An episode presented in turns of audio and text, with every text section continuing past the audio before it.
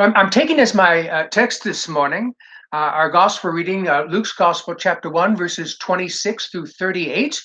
And uh, so, if you happen to have a Bible uh, handy, I want to encourage you to turn there. Uh, and this is the text that we, that we preached on earlier this morning. And but because we're doing this the full sermon here, I want to read the text again so it's fresh in our minds. Luke's ch- Gospel, uh, chapter 20, uh, excuse me, chapter uh, 1, uh, and beginning at verse 26, uh, a traditional text for the fourth Sunday in Advent. And Luke writes In the sixth month, the angel Gabriel was sent from God to a city of Galilee named Nazareth, to a virgin betrothed to a man whose name was Joseph of the house of David, and the virgin's name was Mary. And the angel came to her and said, Greetings, favored one, the Lord is with you. But she was greatly troubled at this saying and tried to discern what sort of greeting this might be. And the angel said to her, Do not be afraid, Mary, for you have found favor with God. And behold, you will conceive in your womb and bear a son, and you shall call his name Jesus. He will be great, and he will, he will be called the Son of the Most High and the Lord God will give to him the throne of his father David, and he will reign over the house of Jacob forever, and of his kingdom there will be no end. And Mary said to the angel, How will this be since I'm a virgin? And the angel answered her, The Holy Spirit will come upon you, and the power of the Most High will overshadow you, and therefore the child to be born will be called Holy, the Son of God. Behold, your relative, Elizabeth, in her old age, has also conceived a son, and this is the sixth month with her, who was called barren. For nothing will be impossible with God. And Mary said, Behold, I am the servant of the Lord. Let it be to me according to your word. And the angel departed from her. This morning, I want to talk about Mary favored and faithful. Mary favored and faithful. And so at this point in the season of Advent, the focus of the season shifts uh, from Jesus at his second coming or second Advent, uh, which is yet to take place, which is a thing that uh, we're yet waiting for, uh, to Jesus at his first coming, uh, which has already taken place and which is a thing that we formally celebrate uh, in the 12 days or during the 12 days of Christmas. And the story of Jesus at his first coming or his first advent, in that story, uh, Mary, his mother, figures large. And what we discover about Mary in our text this morning is that Mary uh, was favored by God and Mary was faithful to God. And Luke tells us, uh, beginning at verse 26, that in the sixth month, that is the sixth month of, of Mary, Mary's cousin Elizabeth's pregnancy, that is Elizabeth, the mother of John the Baptist. In fact, Elizabeth and Mary were cousins. In fact, Jesus and John the Baptist were cousins. But but but Luke says in the sixth month of Elizabeth's pregnancy, the angel Gabriel was sent from God to a city of Galilee named Nazareth to a virgin betrothed to a, a, man whose name was Joseph of the house of David. And of course, the virgin's name was Mary. And so Mary was uh, young, uh, perhaps in her early to mid teens. And as Luke notes, uh, Mary was a virgin. And, and Luke says that Mary was betrothed to a man called Joseph. Now, betrothal uh, was something more than what we now think of as a, uh, an engagement between a man and a woman. Indeed, in, in Mary's day, a betrothal was established by means of a binding legal contract that was entered into by the families of the bride uh, and the groom.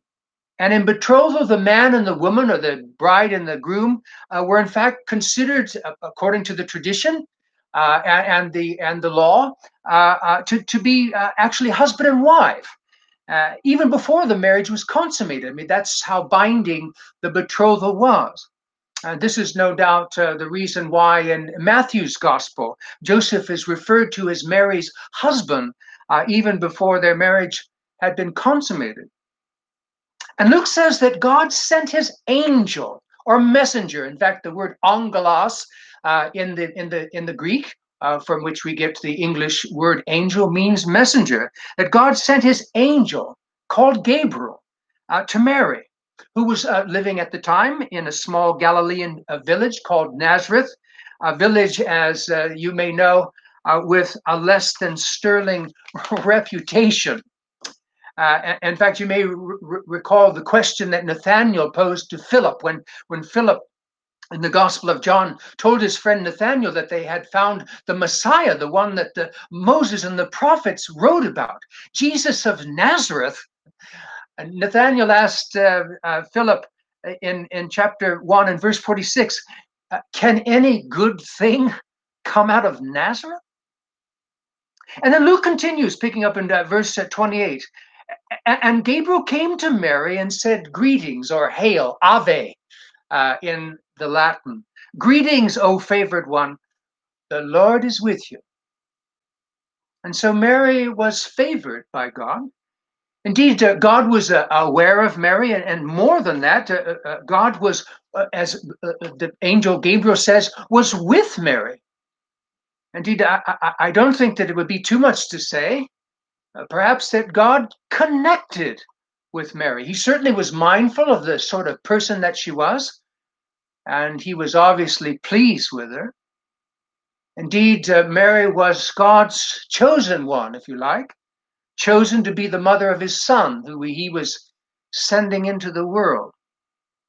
And then Luke continues again, uh, picking up at verse 29, and he says that, and Mary was greatly troubled uh, at Gabriel's saying and tried to understand or discern what sort of greeting this might be or what he meant uh, by what he was saying.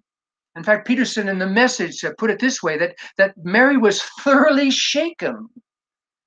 Indeed, uh, it, it, it, this wasn't the sort of thing that Mary was used to. Her seeing an angel and being addressed by one wasn't anything that she had ever experienced before.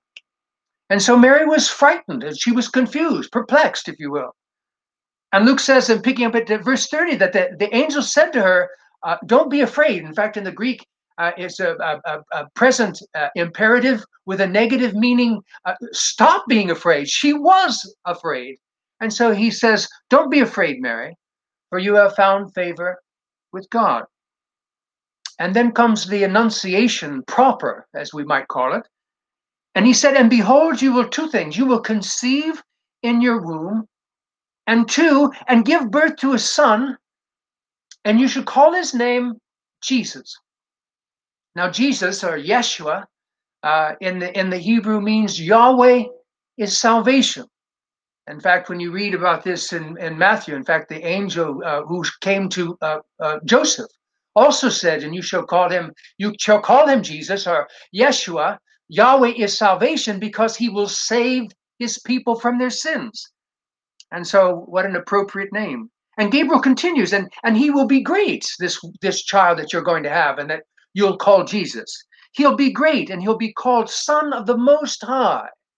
Now, of course, uh, Son of the Most High, or Most High, is a, is a reference uh, to God the Father. And then Gabriel continues, and he says, And the Lord will give to him the throne of his father David, which is a clear, uh, uh, Mary would have known uh, what was the significance of that? It's a it's a, a messianic reference. The, the, the, angel seemed to be saying to her that she was going to give birth to the Messiah that they were all waiting for. And Gabriel continues, and he will reign over the house of Jacob or the house of Israel, the word, uh, the name Jacob and Israel being interchangeable. And he will reign over the house of Jacob forever, and his kingdom will have no end which is a very interesting statement that his kingdom will have no end because king, all kingdoms come to an end. In fact, uh, Queen Elizabeth II is the oldest, fact, she's 94 years old this year. She's the oldest and, and longest uh, reigning monarch in England. And, and yet her reign will come to an end because all reigns come to an end. But of course, but but the angel says that Jesus's won't. His kingdom will never end. You can you can imagine how this is adding to Mary's confusion. Uh, and, and, so she was. She, in fact, she asked this question. She says, How can this be? And in particular, she was concerned about this one point, in fact. And how can this be since I'm a virgin? Well, what a sensible question to ask. But then notice verse 35. And this is the angel's response. And the angel answered her and said, The Holy Spirit will come upon you, Mary, and the power of the Most High will overshadow you. And therefore, the child to be born shall be called holy, special indeed, the Son of God. Now, in, in Mary's day, and amongst the pagans, they sometimes spoke of, of human divine matings in fact, uh, the Roman uh, historian Suetonius uh, spoke of the uh, birth of, of the Emperor uh, Augustus, uh, that, it had, that his conception Uh, was the result of his mother having sexual relations with the Roman god Apollo. But what, what, but what uh, Gabriel is talking about here isn't anything like that. In fact, when Mary conceives, she is a virgin, unviolated. And when she gives birth to Jesus, she's still a virgin. And so there's there's no indication that the, the angel is talking about some kind of a human divine coupling, but rather God working a, a miraculous and creative act on such a special occasion as him sending his son into our world. And then Gabriel adds a little bit more information, the very uh, that would uh, be very special uh, to Mary herself. This information about her own cousin, Elizabeth. And, and, and Gabriel said, And behold, your relative Elizabeth, in her old age, has also conceived a son and is in the sixth month, who was called barren. She here she now she's in her old age. She was never never able to have a child, but she's about to have one now. She's in her sixth month of pregnancy. And the and, and Gabriel adds, For there is nothing impossible with God. And so God can cause a barren woman, a woman who's been barren all of her life, to conceive, and God can even cause a virgin to conceive. Because as Gabriel says with such confidence, that nothing is impossible with God.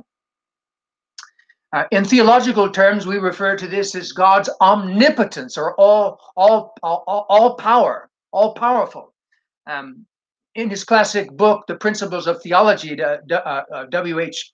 Uh, uh, uh, Griffith Thomas defined uh, divine omnipotence as power adequate to all possible requirements. Power ad- adequate to all possible requirements. In other words, God has the power adequate to do anything he means to do. And so, that being so, nothing is impossible with God. And so Mary found favor with God. But not only that, God, uh, excuse me, uh, Mary was also faithful to God. Indeed, notice Mary's response to all of this. And I have to believe that Mary probably didn't understand half of what the angel was trying to explain. And in fact, do you understand? do you understand uh, how a, a, a, a, virginal conception works or a virgin a virginal birth works and still mary trusts and, and submits herself to god. Indeed notice uh, verse 30, 38 and mary said in response to all of this behold i am the servant of the lord. Let it be to me according to your words and then luke adds last and the angel departed from her. And so Mary trusted God and, and submitted herself to his will as it was explained to her by the angel.